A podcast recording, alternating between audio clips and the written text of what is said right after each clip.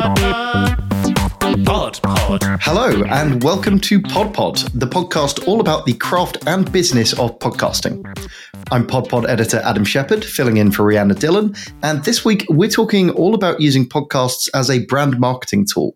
And I'm joined by Matt Hill, founder of Rethink Audio, Yep, good to see you, Rhianna. and Gideon Spanier, editor in chief of Campaign. Thank you both for joining me. Hey, Now, Gideon, you've had a busy few weeks, I think it's fair to say.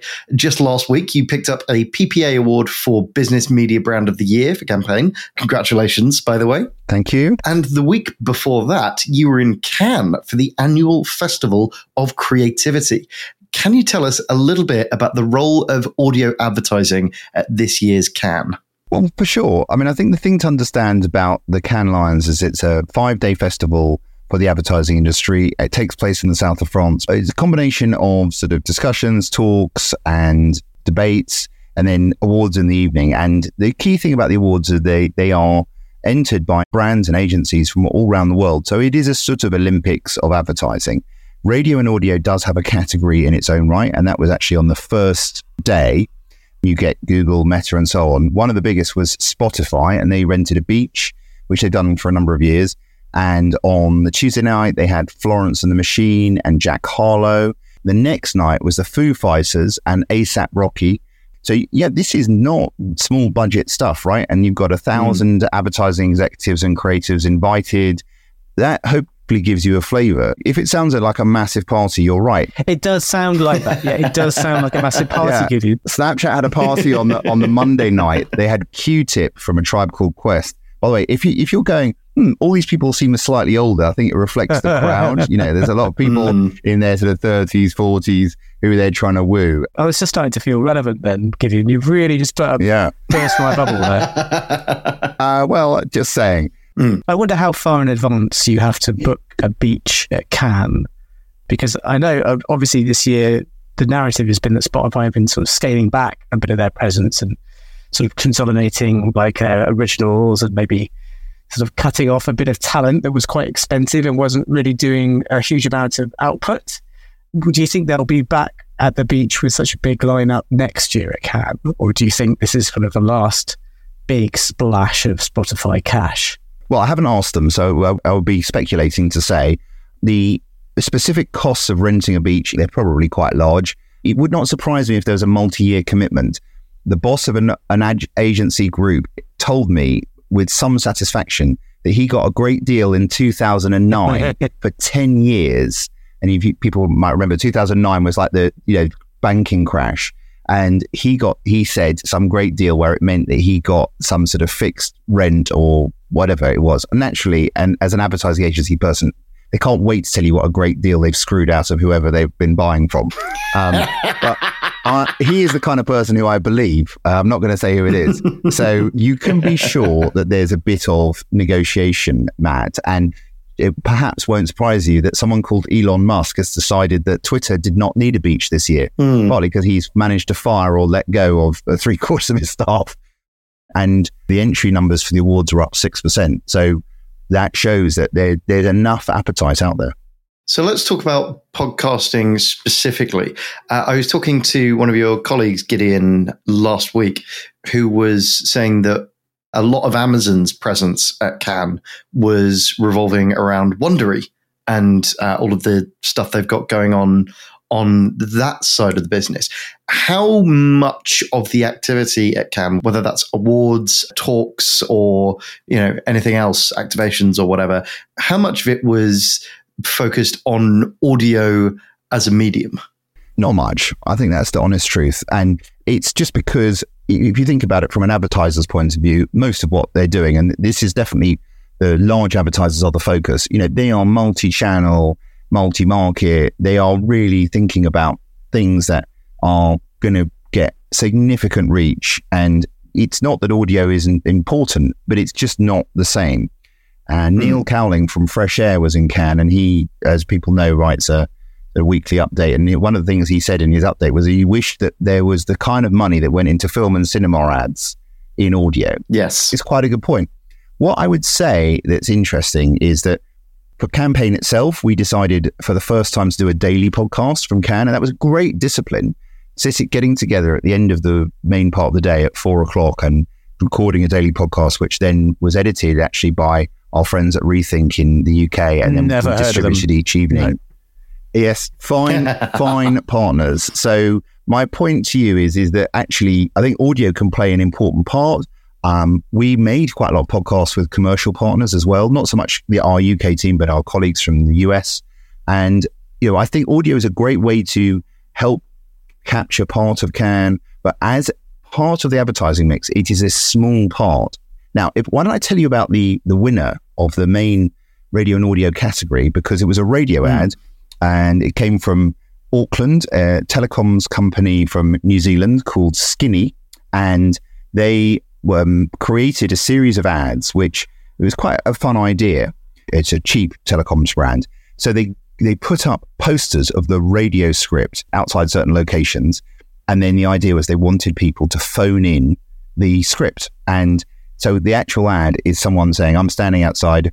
Was a law firm. I'm standing outside an ad agency. There's one out. I'm out standing outside an exotic dance club and then they read the script and they're they're quite fun. They are actually quite fun. And what the jury president said was, you know, this was a kind of clever way of actually it was out in the real world, you know, being in outdoor, and it created this sense that the whole thing was more than just something that was 30 seconds whilst you're listening to the radio. It was quite inspiring in lots of ways, but I think it was that idea that in general, audio should be able to fit into the wider mix, fit into the wider world. Podcasting itself, I would say, did not really get sort of discussed as a creative medium, as a creative canvas. And I'll tell you why I think that is partly because I think that podcasting is still recognized as a very intimate medium. And a lot of this advertising work is about a very high impact, you know, can you get attention? And we all love podcasting. It's why we work on PodPod.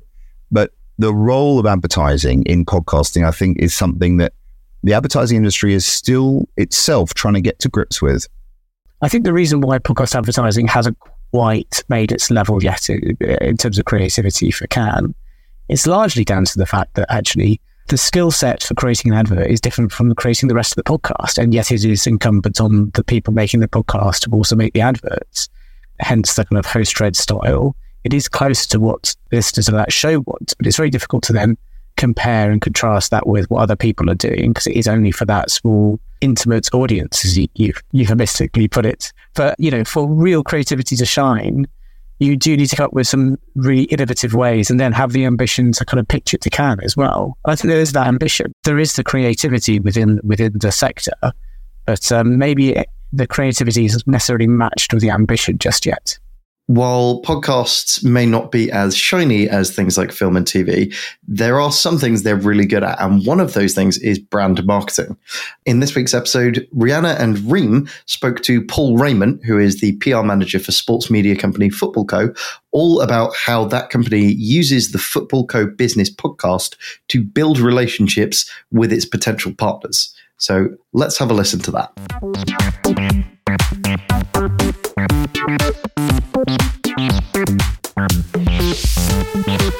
Paul Rayment, welcome to Pod Pod. How are you doing? I'm doing good. I'm appreciating your air conditioning today.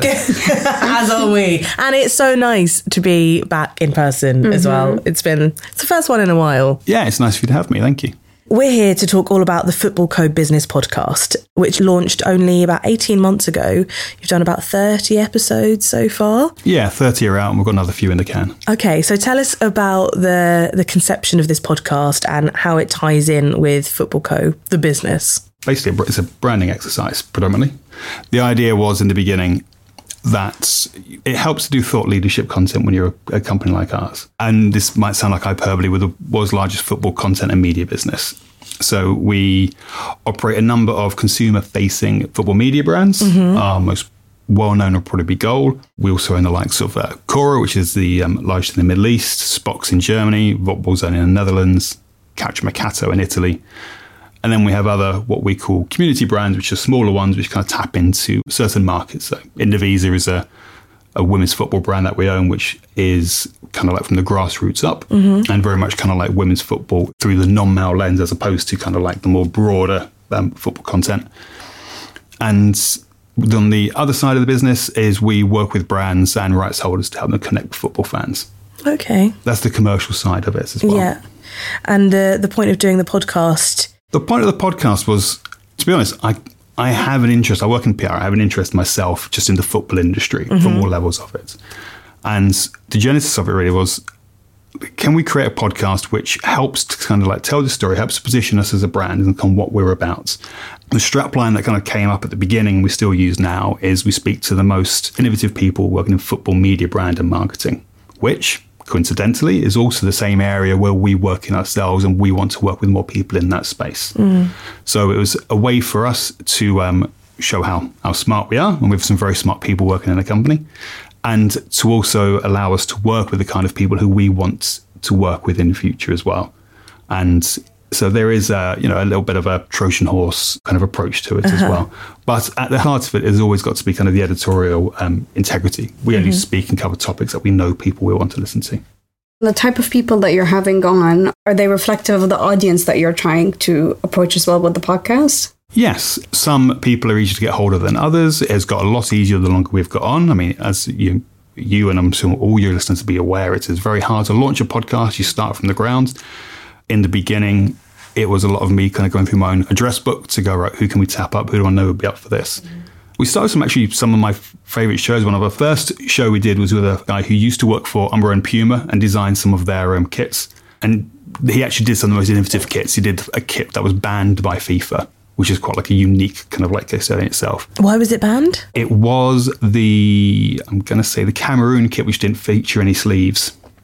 So they removed the sleeves, and his first job when he joined Puma was to put the sleeves back on, Right. which they used some kind of like mesh idea. But there was a whole load of stuff. We designed another kit which got banned, and I forget why. But if you go back to our podcast, go right down to the bottom, Yeah. and find out why. And the second one was with a guy who knew who I've known for a few years called Guus Pennings, who used to work for PSV Eindhoven and then moved to Philips. And the Philips company and PSV, they have, have I don't know what everyone's awareness of football is, but PSV started as the team of Philips. And quite often people go back and forth. But that brand relationship between Philips and PSV and the sponsorship of the shirts was the longest running sponsorship in football. So there were some strong starts, but that was the kind of topics which we were, were starting with. You mentioned you had the list of people that you wanted to hit and like the type of people that you wanted to speak to. The more episodes that you released of the podcast and the more that you kind of like legitimized your position and, and started to build that audience, did you find it easier to get guests or to hit more of those people that you wanted to hit later on? We did. We got, I'm going to say we kind of got quite lucky. Our fifth guest, I might be slightly misremembering this, was Peter Crouch. Nice. So someone who's obviously got a very strong name within podcasts Who? himself. Who's Peter Crouch? what podcast? It was great. But even speaking to Peter, great. He was so the angle with Peter was he had at the time we worked with him off the back of um, a show he was doing for I think it might have been Disney Plus, where he kind of like saved Dulwich Hamlets, which is the team he. Well, one of the first teams he started his playing career with. So we spoke to him about that, which is the media element. But we also spoke to him as well about his time as a player and how social media played a part in that. And he was very honest about how he saw social media as a player when he was kind of approaching the end of his career and how he sees it now with players at the start of theirs. So there's always an angle. So Peter helped. I think one of our earlier shows with a um, guy called Luca Danovaro, who works at Inter Milan and was responsible for their relatively new at the time I Am Inter brand and the redesign of the crest. And that's always popular stuff. So yeah, they, they all help. I think, if I'm honest, where we know up episode 30, I think the past few months has been a lot easier to get mm-hmm. people because we've had that background. And I know there's been a few kind of inbounds off the back of it, and people going, oh, it'd be good to do the show, and there's more of that list coming up. How do you sort of balance the interviewees between people that you, you know, brands that you want to work with, who you want to sort of start to create this relationship with, versus people who might just be really good interviewees and people to get on? Like, for example, you had Pien Meulensteen on on your last. That was on the last episode. Uh, yes, one of the, latest one as we speak. in and now, just yeah. such an interesting episode, such an interesting interview with her as the first female commentator. But I was wondering how that worked for you from a business angle. So, as far as the one with Pien goes, she's an interesting topic, mm. and we're going to work with people. If you, it's a very broad church. I'm talking about of people who we work with as a company and who we mm-hmm. want to work with in future. And to say that everybody's interested in the same thing is obviously incorrect, right? We all, there's hundreds of thousands of people in the world who work in football and the areas that we work in. But there are areas which you know that will resonate with. Not, not everything's going to work. But Pien's story was one which was interesting because also because of her background as well. Her, her father, we actually tackled this with her father was Rene Meulensteen, who works with Alex Ferguson at Manchester United. And we wanted to ask Pien about, you know, does it annoy you that your father is is referenced, that we reference him himself? So there's that angle to it that might be more of interest to people who are more traditional football fans who kind of work mm-hmm. in the space. But they, she also works with a multitude of broadcasters. She's appeared across DAZN in their women's football content. And DAZN are a uh, minority shareholder in Footballco. as well. So there was always, you know, football media is a very kind of like incestuous business. There was always kind of angles where things kind of work around into each other again. Interesting. I find it interesting that the way that you've approached guests and the way that your target audience is similar to the type of people you're interviewing. It's kind of similar to like Pod Pod's yeah. journey, where the people we're targeting are also podcasters and we're interviewing podcasters. One of our early guests was like my dad wrote a porno, mm-hmm. and that kind of helped us later on with Pod Pod, we've kind of gotten to a point where we start to ask some of our audience, like, what kind of topics do you want to hear and mm-hmm. try to kind of cater to them. Is that something that you do with the podcast as well? Are you starting to take input from your fans? We've done it a couple of times. Hmm. Sometimes, I'm not going to say well, like, with um, mixed results. I put a shout out recently, this was a month or so ago, maybe, no, maybe a couple of months ago. And I was saying I want to get more non male guests on the show who aren't just talking about women's football. Mm-hmm. Who have you got? I got a whole lot of comments, people kind of DMing me, go, oh, you want to check out this list, check out that list. So I've got, I've got about, some of them were suitable, some of them weren't, but I had a backlog for them. And that was quite easy. Most of them are really good. And I did a similar thing about six, nine months ago. And a few of the responses got back. It wasn't the same topic. It was basically, who do you want on? What, this is the kind of stuff we're doing. Who do you want to hear from? And a few of the responses were kind of stories which I think we've heard before. So one of the mentions was the social team's Mayesh Roma, who had a who were very famous for being quite novel in their approach, a very kind of like relaxed and non-corporate approach to social media for mm-hmm. the club. Like that, that story's been told a little bit. Mm-hmm. And then there's another one about guy owns Forest Green Rovers, who are compared to the rest of the football ecosystem a very very small club, but have a very kind of unique identity in that they're a very kind of they're an ecological club. I might be getting this slightly wrong, but they've got the menu for all of Forest Green Rovers is vegan. There's sustainability at the heart of what they do. Blah blah blah. It's very much their brand. And then I mentioned that to a colleague of mine. I was like, that story's been told a million times. Everyone knows about this, surely. And then I was at a trade event, a panel conversation about a few months ago. And somebody on the panel, this was a room full of some of the most important people, let's say, working in, working in football. And they brought up the Forest Green Rovers example. And they're like, oh, and you all know about Forest Green Rovers, don't you? and it was like shakes of heads.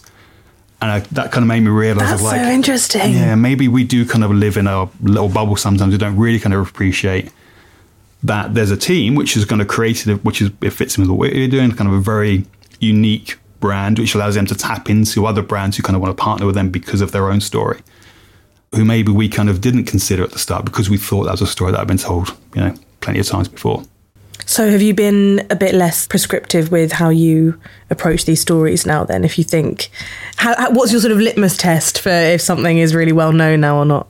Uh, well, it's more kind of can we take it in a slightly different angle? So, if we did Forest Green, we wouldn't want to go down exactly the same route mm. again. Um, a show which we've got coming up is with hashtag United, who once again I always kind of never know kind of who knows what, but they're assume we know nothing. Okay, so um, hashtag United started I'm going to say seven years ago, something like that, as a kind of a YouTube football team um, run by a guy called Spencer Owen. Um, amassed a huge social following, and then a few years later, actually became part of the football pyramids and have run themselves as a football club. And this Spencer's work as a YouTube personality and a kind of a, a football personality in himself has been kind of like well told. The original hashtag story has been really well told. They were on the TV maybe last season, I think it was, because one of the early FA Cup matches was televised. Right. So that put the spotlight on them yeah. again. And I was um, talking to their, uh, their, their, chief commercial officer, who's also Spencer's brother. said, we don't really do the same kind of like Genesis story. We need to cover it a little bit to make sure we know what's going on.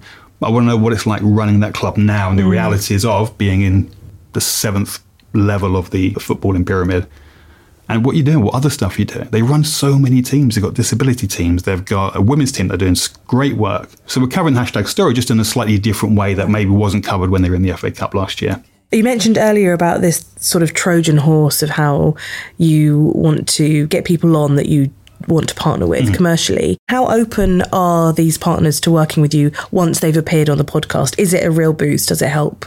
Yeah, it's, it's not something where we're going to go, oh, hey, do you remember you're on the podcast? Let's go and do some business. it's maybe not that. It's not that necessarily kind of overt. It's much another way for us to kind of work with them, right? And it's, um, I mean, we, you guys did a show, I think, I, know, I forget how many episodes ago now about the, the purpose of kind of like B2B podcasts. Mm-hmm. And yeah, there's no secret of that it helps as a way for us to have relationships, a way for us to sit down with somebody for maybe 45 minutes, an hour, and have a conversation. Sometimes it's hard to have those conversations if you're you know, in a commercial environment where you're kind of being very formal. Go, no, let's just talk about football. Tell us about the work that you're mm. doing. We have a lot of people working in our commercial teams, in our strategy teams, etc., to kind of keep everything going.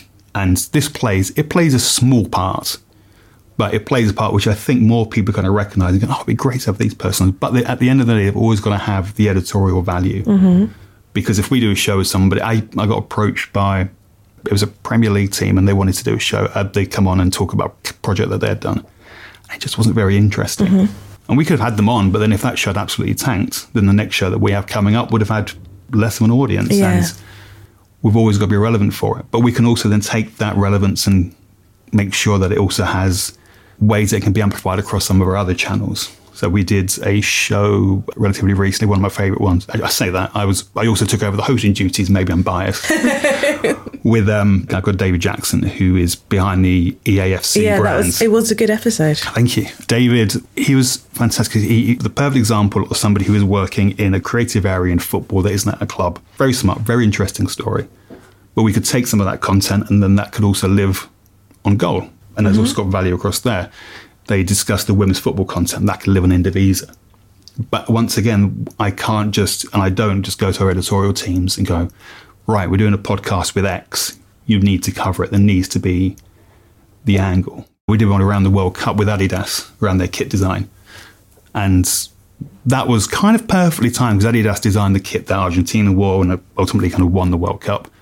So we turned some of that content into a ghost story about how they designed the kit that Messi wore to win the World Cup and the story behind the design and the creativity and the technology.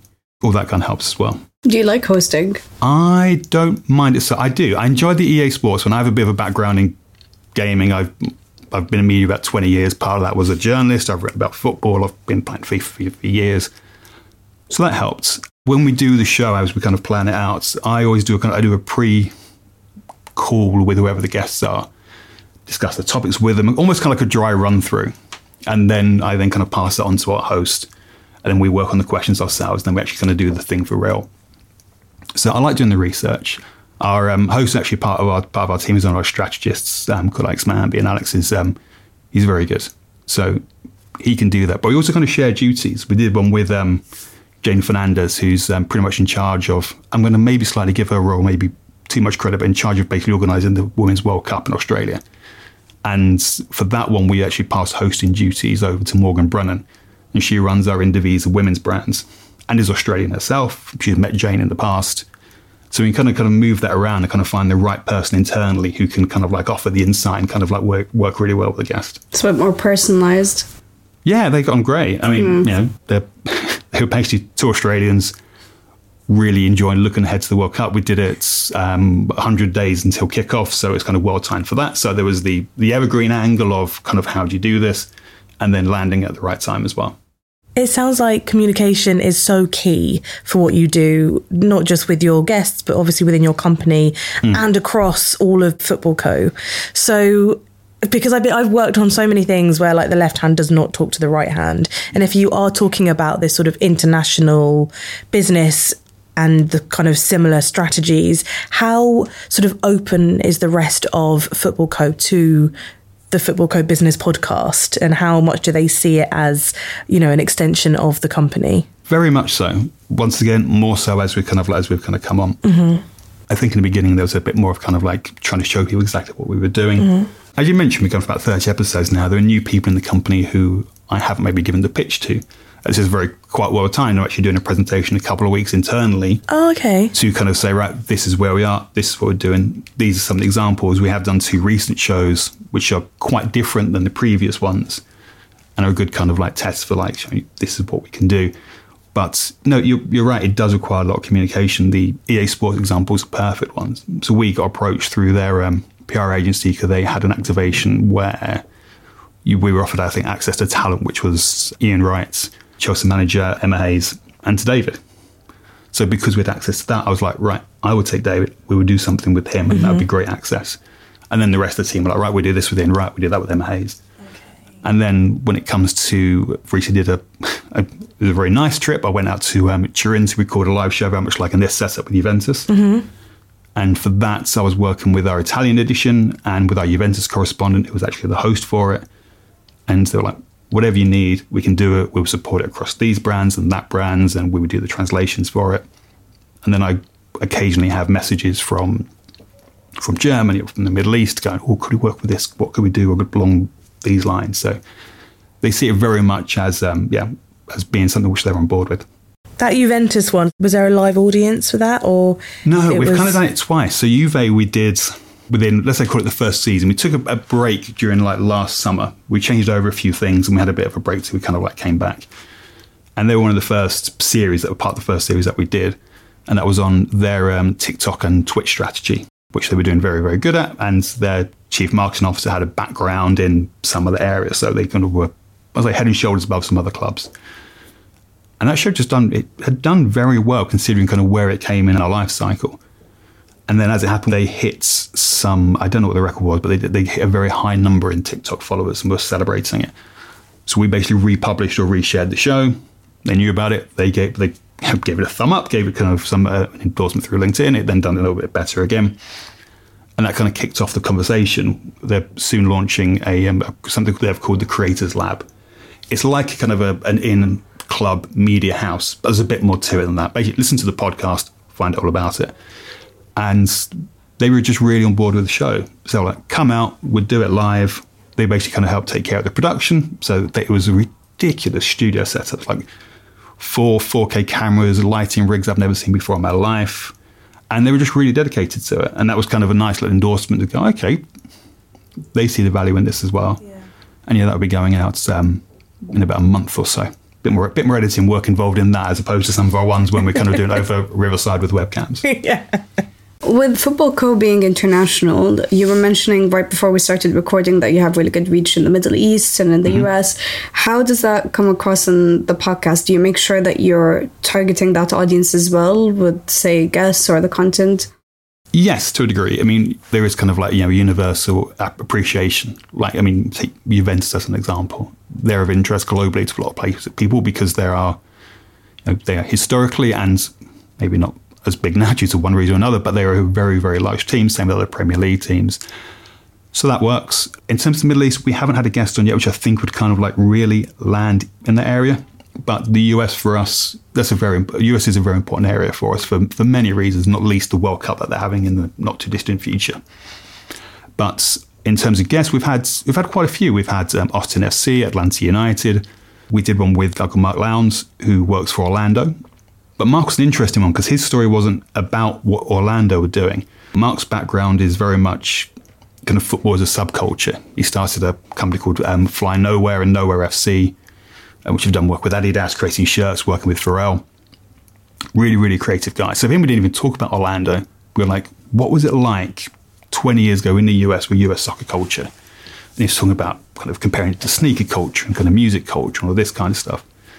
And that was actually one of probably in our top five or six best performing shows of Mark. Austin was great. Atlanta was probably one of my favorites. They have a fascinating story. Major League Soccer in itself, I just find fascinating because you have Messi just gone over there. Like I would be on, I would be emailing into Miami and speaking to them, trying to see what we can do with them.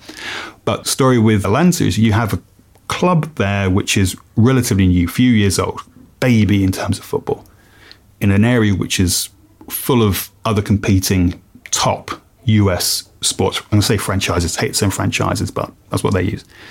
Um, franchises. Yeah, they can get 80,000 soccer fans in the Mercedes Benz arena watching a football game and cheering on Atlanta United. So we spoke to a guy there called Darren Eales, who was one of the first hires there. He's now at Newcastle United. And his story was great. They were literally going pub to pub to find out about the fans on the ground, speak to them, get them through the doors, and it bore through and it paid off for them. Just to pick up on what you said a minute ago about you going in to your company and pitching or just telling them Mm-hmm. about what you guys have got coming up. Is that something that you have to push through or were you approached by the rest of the company to like come and tell us what you do? No, so we have various meetings for a number of reasons involving different departments. And there's one which we have once a um, once a month, which is a, a creative. It's called a creative all hands. It's a broad brush, but it's basically a chance for people to kind of be updated on what the company's doing. Creative, not necessarily kind of looking at the bottom line, but looking at what we're doing, what content have we created, what works have we done on campaigns, what's coming up in the future. And this just kind of fits in. For me, I, I approached them actually and went, this is actually a really good time. We've just done the Juve show, which is quite different. We've got the show which we were discussing um, off mic earlier on, um, which relates to Pride, which was one that we've done in person, which we haven't, uh, kind of very similar to the setup we've got in this studio, which we've not tended to do before. And then there were some examples as well of just some kind of like well performing shows, like the EA Sports one, which um, is, it's not our best performing, it will be very soon. And we haven't touched upon the monetization aspect yet, so maybe we should get into that. Yeah, so, sure. did you go into this thinking this is something that you could monetize as podcast, or was it seem very much just as a No, there's there's no tool? there's no motivate. I mean, bearing in mind the industry I work in, there's no pressure on me to monetize it. We have a kind of pre-roll programmatic running on it, just because why wouldn't you? You might as well. But that's pretty much the only reason why it's why it's there. With the idea of it is as a branding exercise. If people do want to come on, if people listen to this and like I would like to get involved with that and kind of like sponsor in some way, then they are more than welcome. But no, there's um there's there's no commercial pressure on me to do that at all. Use LinkedIn to promote the podcast too with a newsletter. How has that been in terms of keeping that audience and extending that relationship with your audience outside of the podcast? LinkedIn for us is just it's our strongest social media tool. We've got a following of I think just shy of fifty thousand when I came in, which considering our you know, relative newness as a company, just over a couple of years old, um, is is strong. Uh, we use it as the pri- primary way that we distribute the podcast, apart from just kind of literally going into people's podcast feeds. But the boost that we get from it, we notice a difference. But more importantly, we notice a difference when other people share it. So if you've had a guest on and they push it through their network, you can see the numbers and see the impact that it has. The newsletter side of it was it was something which I just kind of did on the off chance, like a lot of things, right? You give it a test to see what you can do. I think it was during, it was actually during the um, the closed period where we didn't have um, many shows going out, so I was basically recycling old show content, turning it into written content, and seeing how that did. And the numbers just got they were doing good. I'm not trying to sound surprised here I thought it was good content, but newsletters are typically a hard thing to kind of to build and to get um, readership on. Uh, we're up to, I think, newsletter subscribers around 13,000 and reads, depending on the topic, you're talking maybe around like the four to five plus K mark, which as a fraction of it is very good. And I was quite surprised about it. I thought you would ask that when I came on. So I actually emailed one of our LinkedIn contacts and went, I am getting these numbers right, aren't I? I'm not going to look like a bit of a fool there because I kind of misread something. He's like, no, no, it's just working. They don't have a massive impact on the audio version. Mm. It has some impact, but not a huge impact. But it does then just offer us another another way to kind of like once again to get value out of this product that we've created. We can also use another smart ways as. I say smart ways. I'm kind of talking myself up a little bit. So when we did, for instance, the show with um, Jane Fernandez around the Women's um, World Cup, around the same time internally, we'd created a report about women's football fandom, which we distributed, had a separate mark, well, had a marketing plan for, which is part of it. So when we issued the newsletter, as part of that, there was the newsletter is basically kind of like three highlights from the show. So highlight one, highlight two, and then a little. I guess you'd call it an ad unit if you're working in you know, working in publishing, but then create a little space there. Going, oh, if you enjoy this, you might want to download our women's football fandom report, and that was just once another way to kind of add value and make more use of the um, newsletter. And yeah, it's um, it's yeah, it's still growing. And have you thought about extending that relationship across other platforms besides LinkedIn? So, like other social media or even like subscription platforms? We haven't looked at that necessarily. I mean, we have we have a Twitter following. It is rather modest compared to our LinkedIn. I think it's around like three and a half k or something like that. I mean, it's it's fine. it's not the primary way which we kind of engage with our audience, both in terms of the podcast and in terms of us as a company. That's mostly LinkedIn. Basically, if you go on there, it's a really good snapshot of kind of who we are and what we're doing at the moment. So that's the only way which we that's the most effective way we found to kind of use it. Just going back to what I was asking earlier about the guests that you have on that are just like really interesting interviews, kind of for anyone, regardless of whether you're working in the business of football or not. You've kind of made a quite a conscious decision to keep your audience quite focused. Yes. Can you tell us about what you've kind of achieved through that as opposed to trying to open it up to as many listeners as possible? It's an interesting question, actually, because there's kind of a bit of a double edged sword to it, and that you have to kind of read between the lines. So, the example we had with, um, I mentioned with Darren Eales when he was at Atlanta United, that show did good. When we came out, it did well, it did pretty better than I might have expected. Darren is a great person, got, he was very intelligent, really nice stories.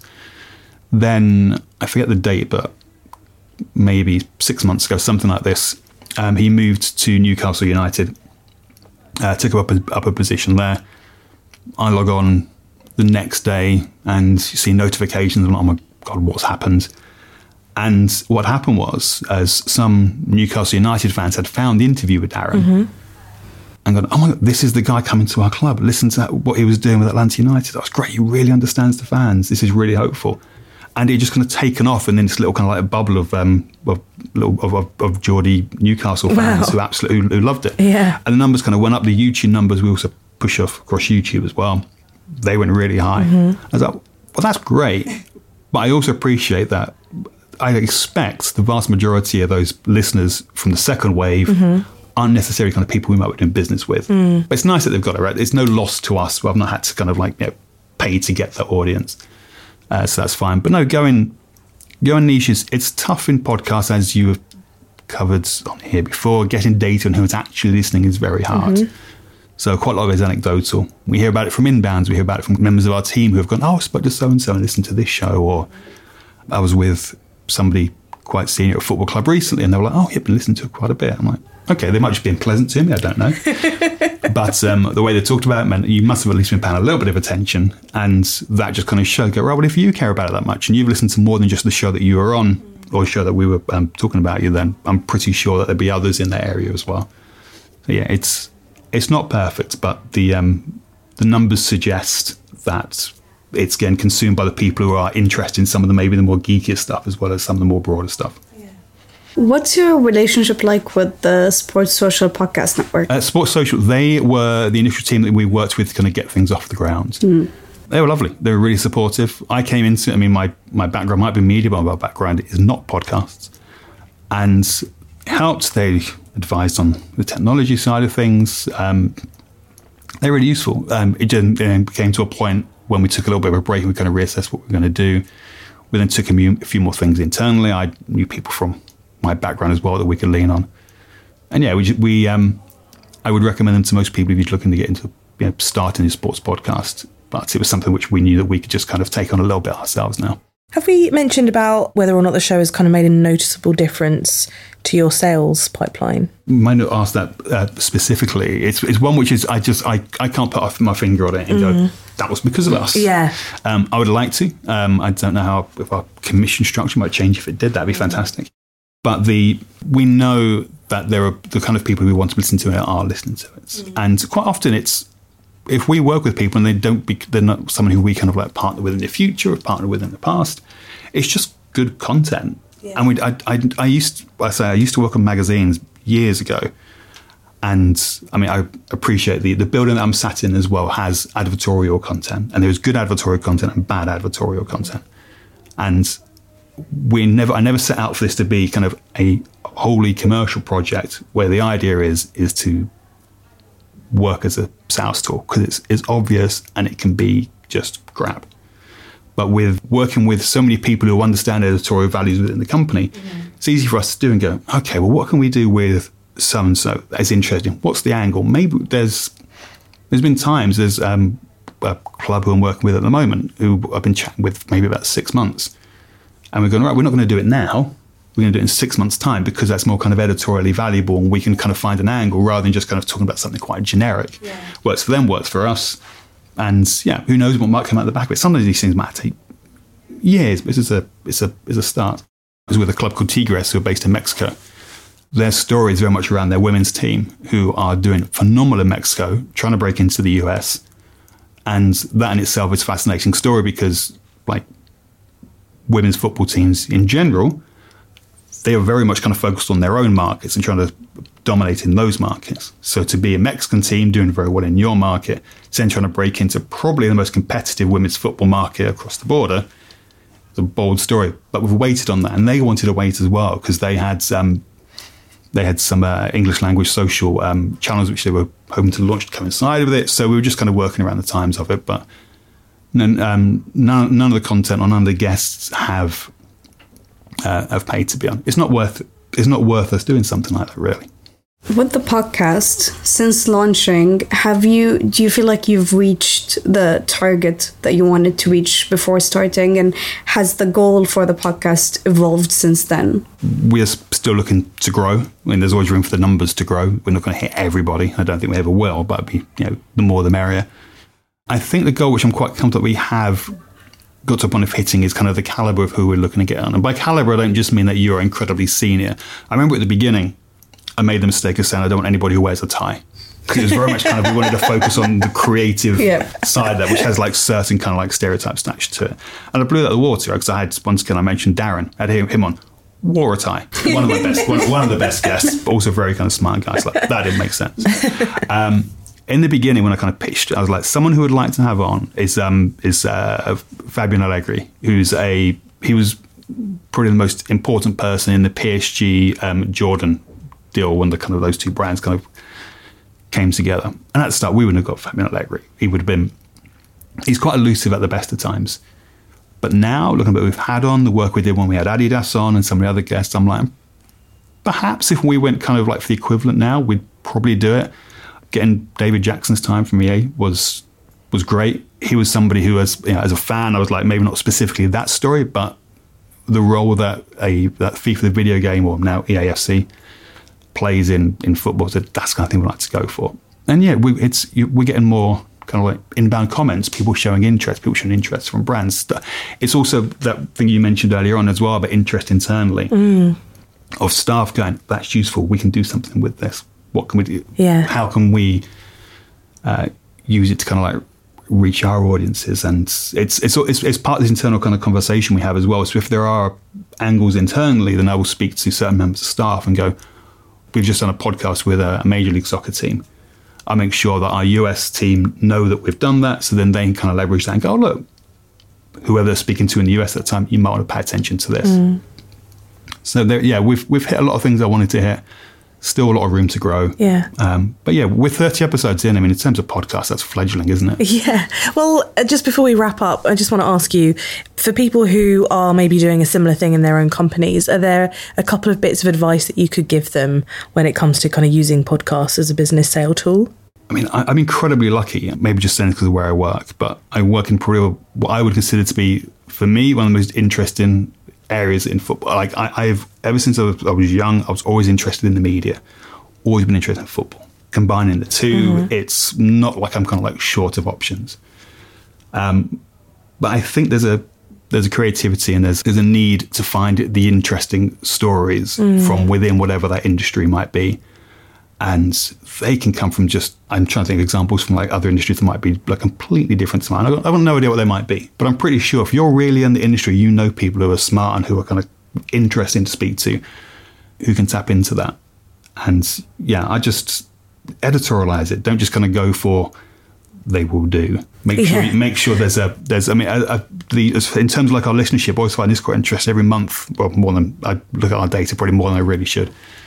I just have a look at kind of how what the the downloads are every month, and it's about maybe a, a third, maybe a little bit more, depending on the month, are archive shows. And that is always something I think is, is, is very useful. So making it evergreen because the bigger mm. we get, every time you kind of we want to say we might be on show thirty, but we're still getting downloads from show one, mm-hmm.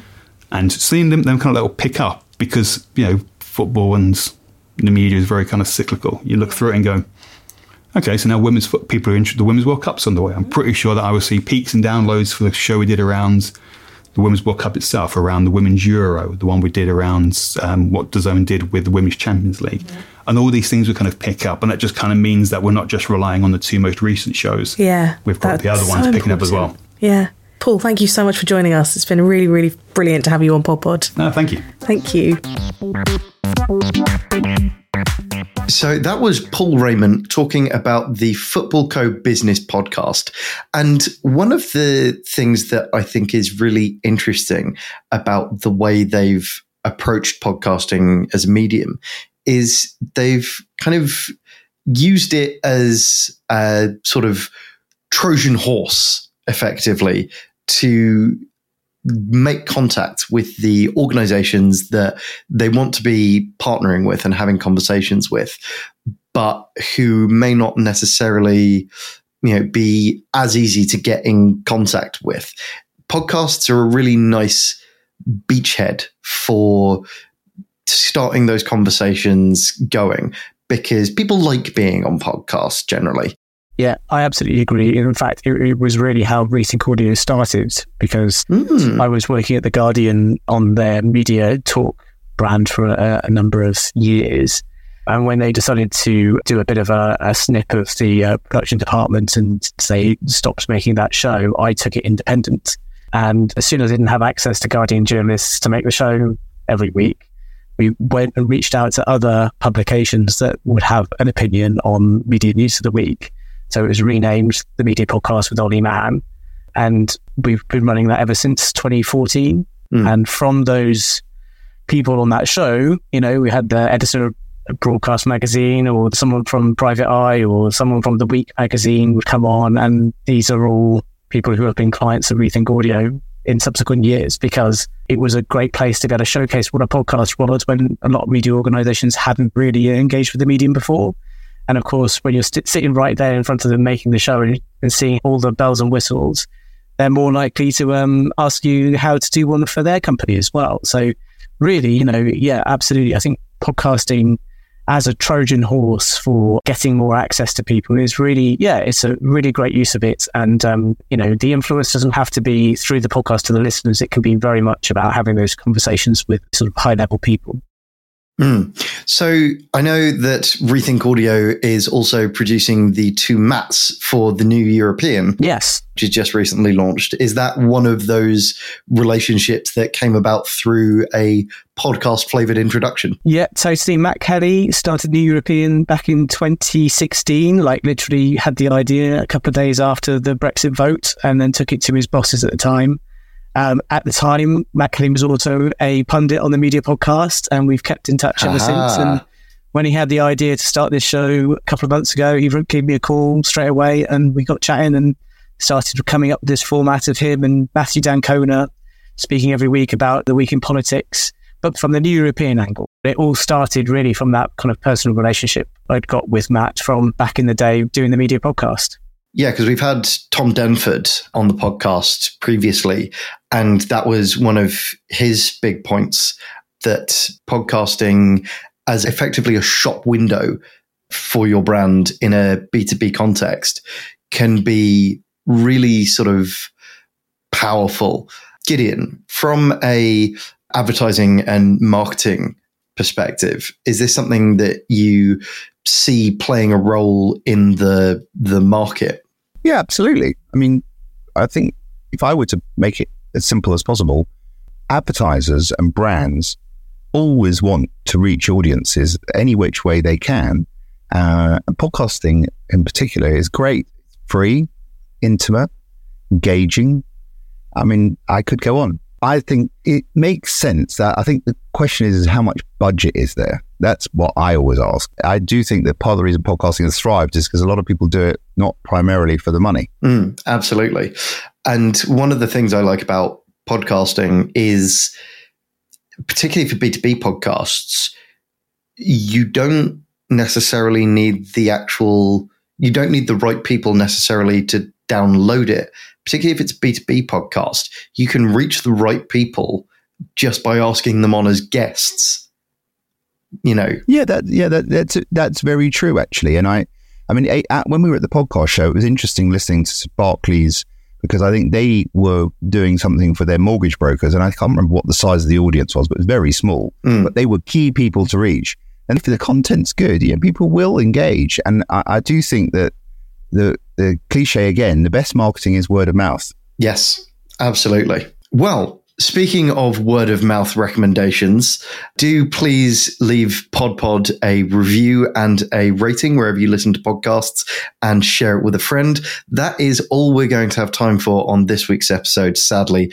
But my thanks to Gideon Spanier and Matt Hill for joining me and to Footballco's Paul Rayment for talking to us. If you want to hear more about the craft and business of podcasting, visit us at podpod.com or sign up to our daily email bulletin. We'll be back next week with more podcasting insight, but until then, goodbye.